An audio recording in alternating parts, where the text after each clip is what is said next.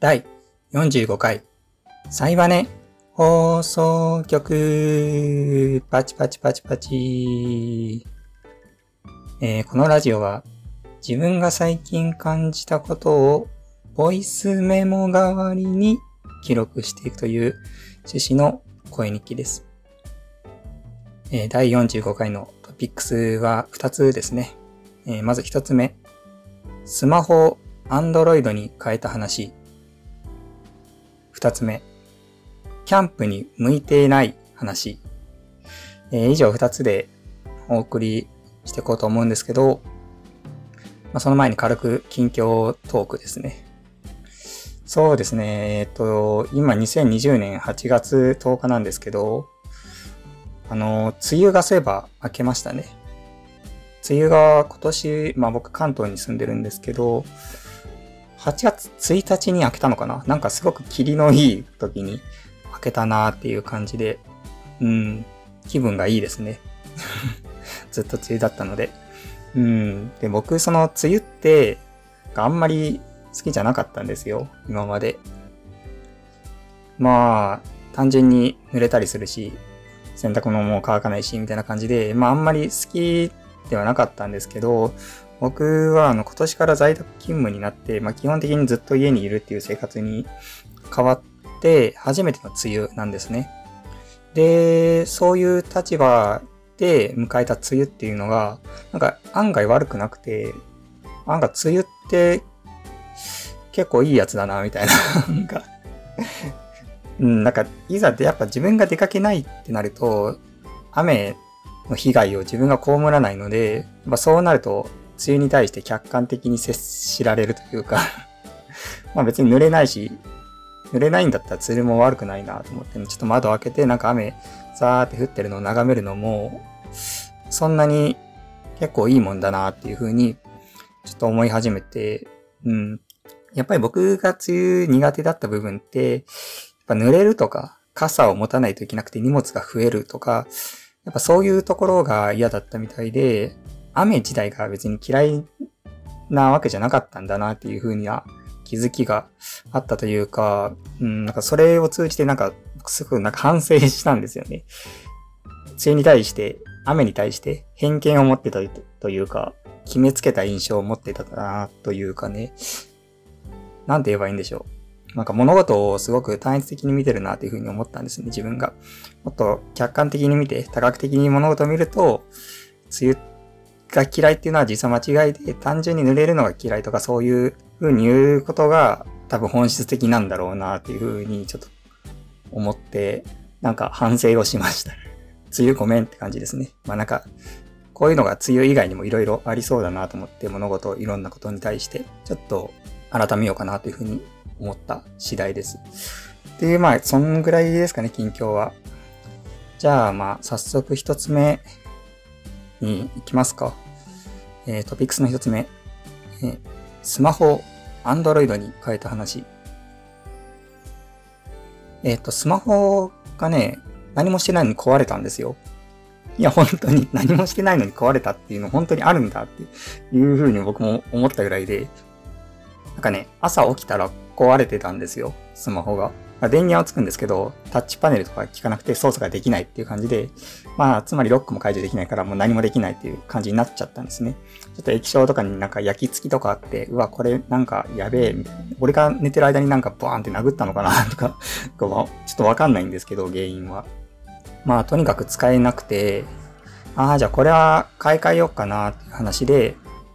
えっと、僕、スマホはずっと iPhone を使ってるんですね。iPhone しか使ったことがなくて、キャリアは エーユー をずっと使ってるんですね。で、もう、買い替えるんだったら、見直してみようと思って、そのあたりも。で、まあ、結論から言うと、Android に変えて、端末は Galaxy エーにじゅう っていうのを買って、キャリアもやめて有機モバイルにしたっていう話なんですけど、ちょっとその話をこれから、しようかなと思います。えっ、ー、と、そうですね。なんかみっつぐらいに分けてした方がいいかな。うん、話しやすいように。じゃあ、なんどうしようかな。じゃあ、Android に変えた理由をまず話して、次に、格安 SIM に変えた理由言って、最後に、端末である Galaxy にじゅう、エーにじゅう を選んだ理由っていう感じでちょっと順序立てて話そうかなと思うんですけど、まず Android に変えた理由ですね。あの僕さっきも言ったようにずっと iPhone 使ってたんですけど、別に iPhone にこだわりがあるから使ってたっていうわけではなくて、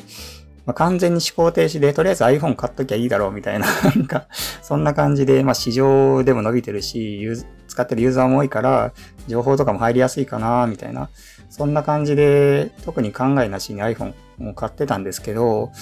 まあスマホを何年も使ってみて思ったのが、別に iPhone じゃなくてもいいなっていうふうに思ったんですね。っていうのも、例えば iPhone 独自の機能、なんか AirDrop とか、例えばあとは iCloud とか、まあいろいろあると思うんですけど、なんかそれらって僕全然全く使ってなくて、僕がスマホでやってることってDiscord で連絡取り合ったりとか、Twitter 見たりとか、YouTube 見たりとか、もうその程度なんですね、本当に。全く iPhone である必要がないんですよ、そのあたりをやるのって。なので、高い金出して iPhone にする必要がないなと思って、じゃあなんか安価の Android にした方が自分に合ってるんじゃないかなと思って、まあ、Android に変えたっていうのがまず理由。で、二つ目ですね。格安 SIM にした理由なんですけど、えー、っと、これは、キャリア エーユー を使ってたんですけど、格安 SIM がいいよっていう話はもうずっと周りが言ってて、でもまあ僕はそこを吟味してなかったんですよ、今まで。っていうのもやっぱり選択疲れが起きちゃうから、まあいっぱい出てるじゃないですか、格安 SIM って。ライン モバイル、楽天モバイル、Yahoo モバイル、ユギモバイルとかいろいろあって、でそのいろいろある中からさらにプランがいろいろあってって感じで、もうどれが自分に合ってるんだみたいな、もう選択肢がすごく多すぎて、あ疲れちゃう。もういいや、au でいいやって感じで au にしてたんですよ。でもまあ、今結構いい機会ですし、まあ、時間も結構あったタイミングだったので、ああ、ちょ、ちゃんと吟味してみようと思って、格安 SIM にしましたと。で、その中で選んだのが ユーキュー モバイルで、ユーキュー モバイルなんで選んだかっていうと理由がふたつあって、ひとつは回線が au だから、使ってる回線。格安 SIM って自分で回線持っていない会社がほとんどなんで、なんか他社の回線を使ってるんですけど、ユーキュー モバイルは au なんですね、それが。で、僕もともと au ユーザーですから、今まで繋がったところで繋がらなくなったみたいなことが ユーキュー モバイルに変えると、変えても減るかなと思ってユーキューモバイルにしましたと。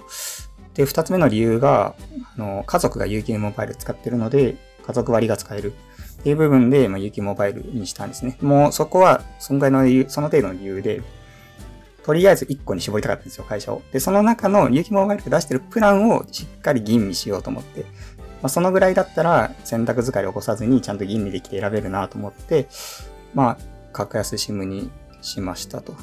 で、結果的にもう言うと半額ぐらいになって、月額の支払いも、え、そんな安くでスマホって持てるんだっていう、ほんとカルチャーショック。これが状況かって思ったぐらいなんですけど、うん、まあ、ちょっと僕今まだ外であんまスマホを使ってないので、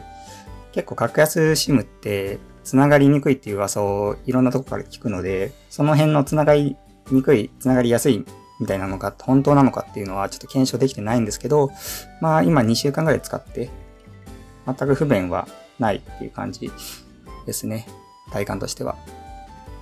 で、それがまあ格安 SIM にした理由が以上で、最後 Galaxy エーにじゅう を選んだ理由、これまあ端末の名前なんですけど、端末どれにしよっかなと思ったんですね。まあ別に iPhone でもいいかと思ったんですけど、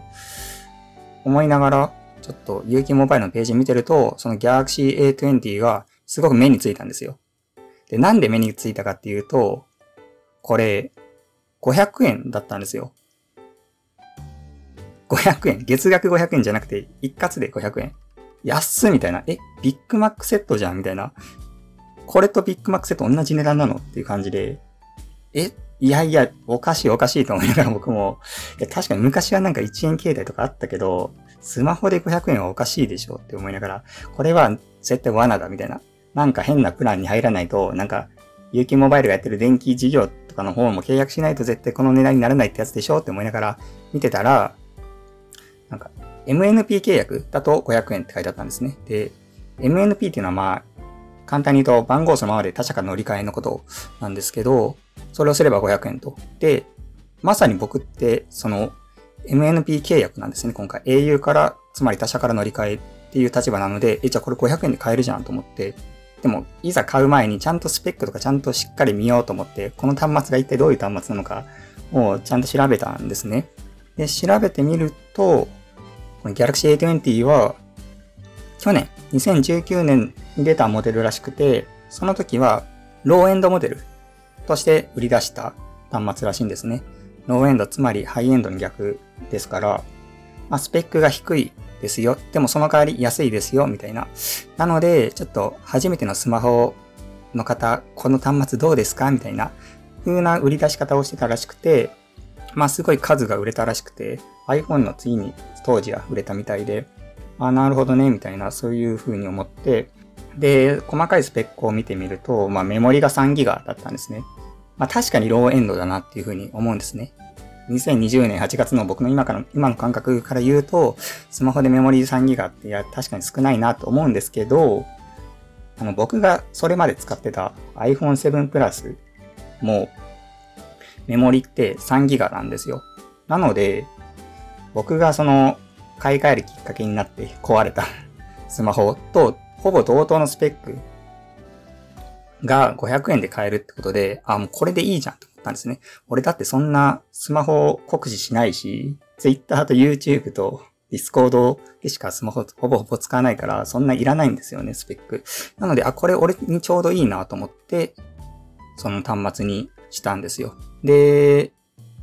まあ、それを何週間か使ってみたんですけど、いや、むちゃくちゃいいですね。なんか、すごく自分に合ってるというか、あ、このくらいで良かったんだ、俺っていうのを、感じられてすごく充足するっていうか気持ちが。もちろんスペックがいいわけじゃないんですよ。例えばじゃあ、今まで使ってた アイフォンセブン Plus と比べると、ちょっとなんかスクロールにもたつくとか、ちょっと感性の法則がうまく働いてなくて、ちょっとカクって起きたりするとか、あとフリックもちょっとなんか遅延がちょっとだけ本当にわずかなんですけど、あるっていう風に感じたりとか、そういう細かいユーザビリティの部分でやっぱり劣るんですけど、うん、でも僕がそこに対してじゃあプラス何万払って iPhone にしたいしてまで欲しいものかって言われると全然そうでもなくて、あ、このぐらいでいいやって感じが自分にすごく合ってるなと思ってめちゃくちゃ満足してますね。なんか iPhone 使ってた時はすごく宝の持ち腐れ感が僕すごかったんですよ。なんか全然使いこなせなくて、あ、なんかすごくもっといろんなことできるんだろうけど、全然使ってないなみたいな、ほん、もっと使い倒したいけど、いまいちちょっとわかんねえなっていう風に思ってたのが、なんかそのアンドロイド、まあ、安いローエンドのアンドロイドに変えて、そういう後ろめたさみたいなのがなくなって、気持ち的にはすごく満たされている感じですね。なので、まあ僕みたいな人、もしいらっしゃったら格安 SIM に変えて Android おすすめです。まあ、僕みたいな人っていうのはつまりスマホをそれほど使い倒してない、生活の中心にスマホを置いてるような人ではなく、ちょっと使うぐらいの人、スマホ依存じゃないような人はそういう選択肢おすすめですね。という話です。じゃあ次のトピックスいきますか。キャンプに向いてない話。えっと、これは何でしょう。もう愚痴なんですけど、ちょっと僕の愚痴を聞いてください。恐れ多いんですけど、お付き合いください。えっとですね、何でしょう。キャンプってすごく難しいなっていうふうにね、思うんですよ。あのー、誰と行くかっていうのがですね、主に。誰と行くのがすごく難しいなって思ってて、まあ今の時期って、まあキャンプ行きたいなとかよく言うんですよ、周りにも。で、そうすると、すごくありがたいことに、あ、ところてんさん今度誰々と誰々で、まあごにんぐらいでキャンプ行くんですけど、ところてんさんも一緒にどうですかっていうふうに誘ってくださる方っていうのはいらっしゃるんですね、すごくありがたいことに。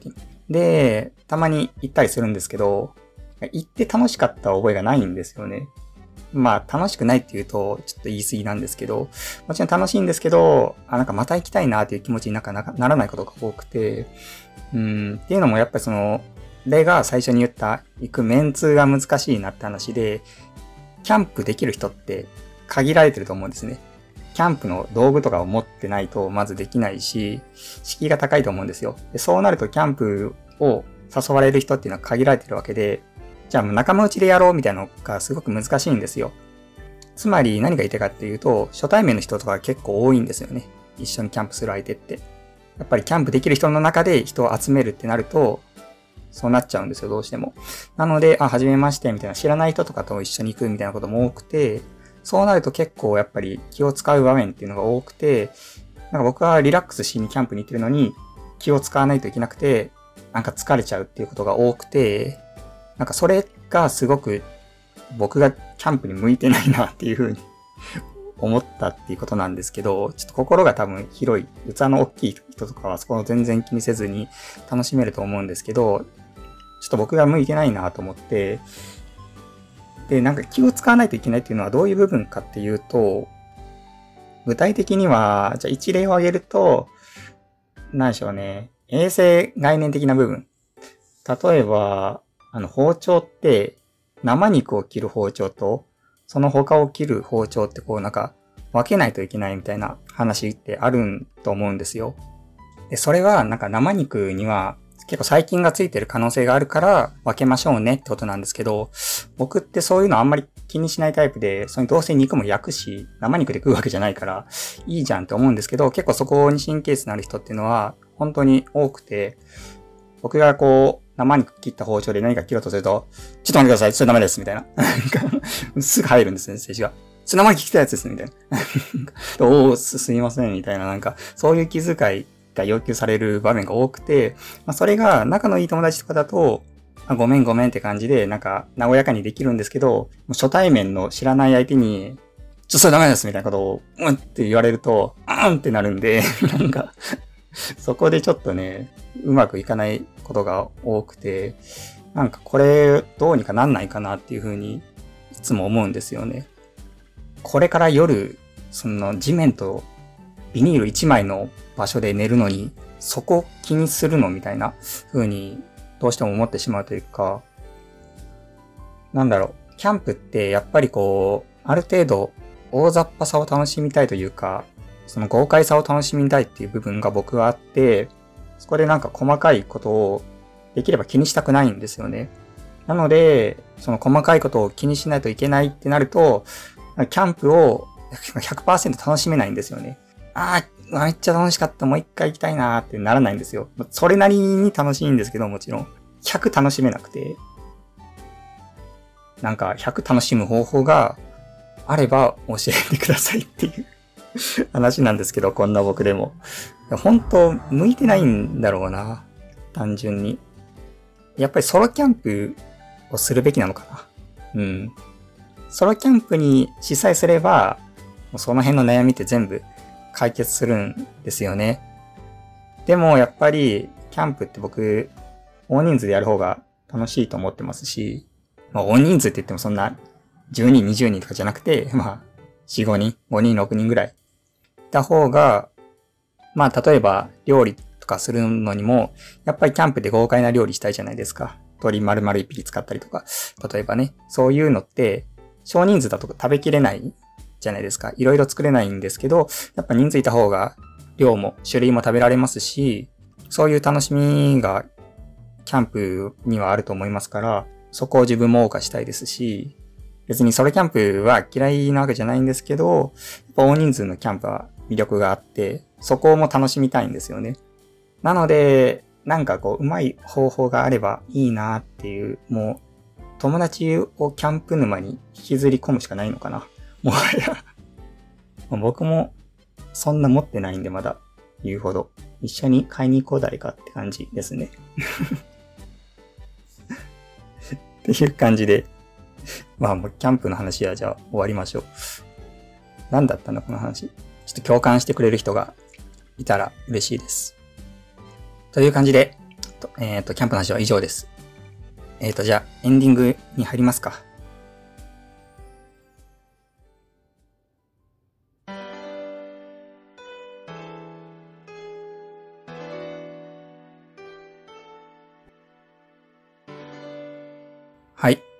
エンディングなんですけど、そうですね、あの、なんか僕、最近、なんかね、自分の意見をちゃんと言うべきだなっていう風に考えが最近変わってきて、っていうのも、なんかね、そのキャンプの話じゃないんですけど、友達が欲しいんですよね。友達が欲しくて、このまま俺生きてたら、友達いないまま終わりそうだな、みたいな。いないっていうのはちょっと今仲良くしてくれてる方に申し訳ないんで取り消しますけど、もっと友達が欲しいなと思って、あのー、何から話せばいいのかな。僕って、例えば学生、まあ高校生の頃とかの友達って、今でも付き合う人っていないんですよね、一人も。なんか、もちろん高校の中では仲良かったんですけど、もう卒業したらそれっきりみたいな感じで、結構ね、そういうその場その場の友達みたいなのが多くて、人生単位で友達みたいなのって、まあ地元の友達数人とか、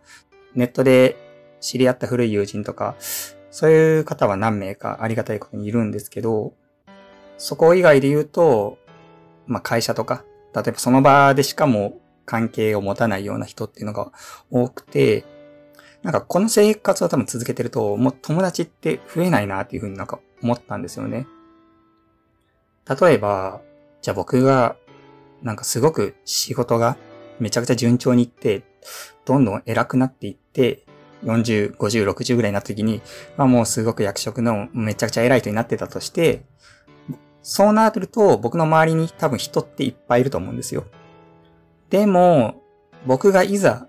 定年とかで辞めた瞬間、その周りの人たちっていうのは多分いなくなっちゃうと思うんですよね。僕の周りから。っていうのも、それはやっぱり僕の権威に人が寄っているから、僕のその肩書きに対して人が寄ってるだけで、僕本人に魅力があるわけじゃないから、いなくなっちゃうと思うんですよね。なので、僕本人にやっぱ魅力がある人間にならないと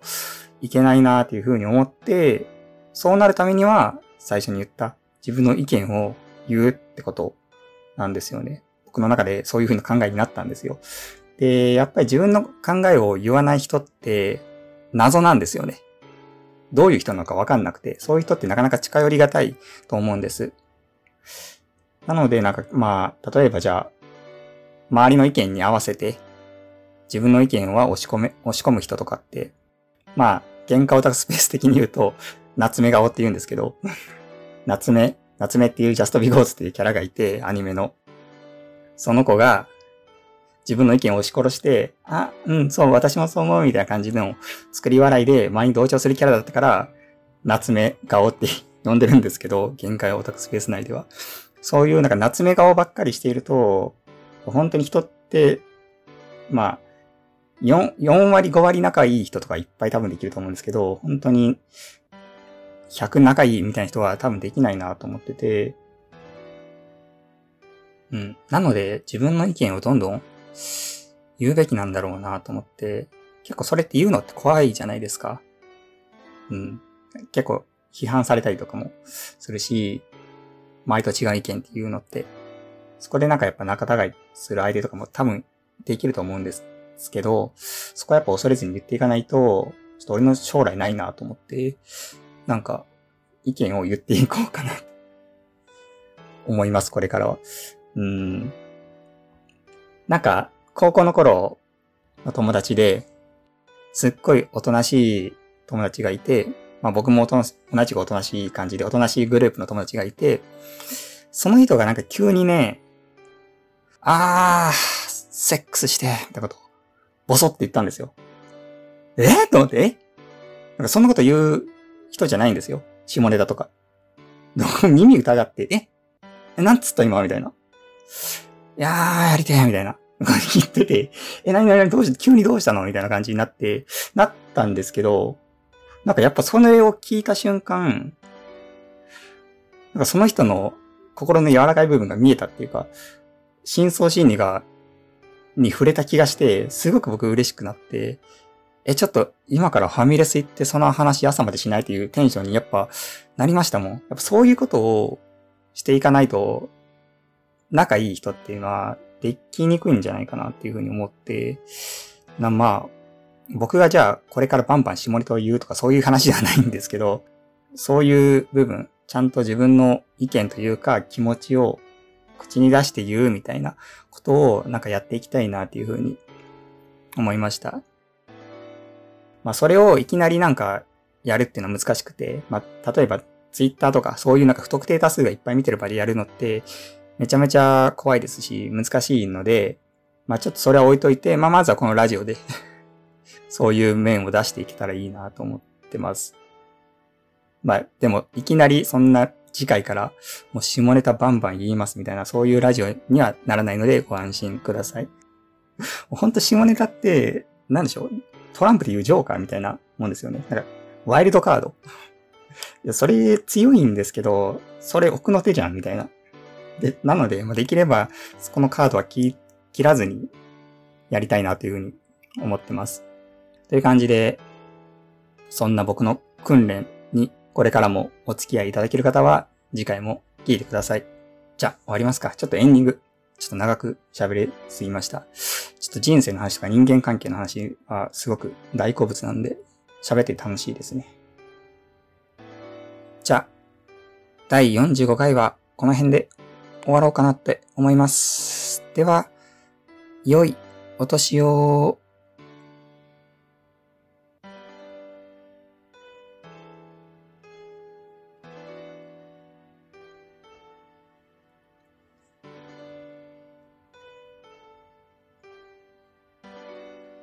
あ、そういえば、あの、完全に言うのを忘れてたんですけど、このラジオ、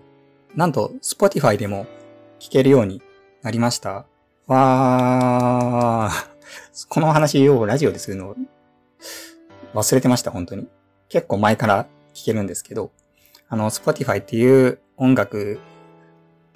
が聴けるアプリ。何なんだろう、あれ。ストリーミングサービスでもないし、あの音楽配信アプリなのかな。まあそれ、Spotify は、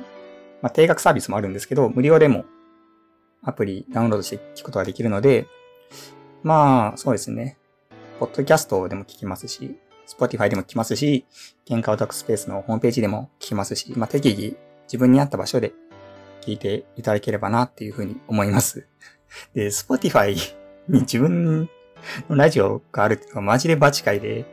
本当にウケるなっていう、なんか、このラジオは、一応限界オタクスペースがやってるサイバニ放送局っていうラジオで、まあ、限界オタクスペースっていうのは、僕以外にもメンバーが何人かいて、それぞれがまあラジオやったりとかしてるんですけど、まあ実質僕しか今更新されてないので、サイバニ放送局ばっかりなんですけど、あの、Spotify でだから検索するときに限界って入れるんですよ。限界って入れると、限界って曲とかがいっぱい出るんですね。で、例えばその、氷川きよしの、限界突破サバイバーって曲が出て、その横にこの限界オタクスペースのサイバニ放送局が並んでるんですよ。この二つ並んでいいんだみたいな、なんかもう本当に場違い感がすごくて申し訳ない。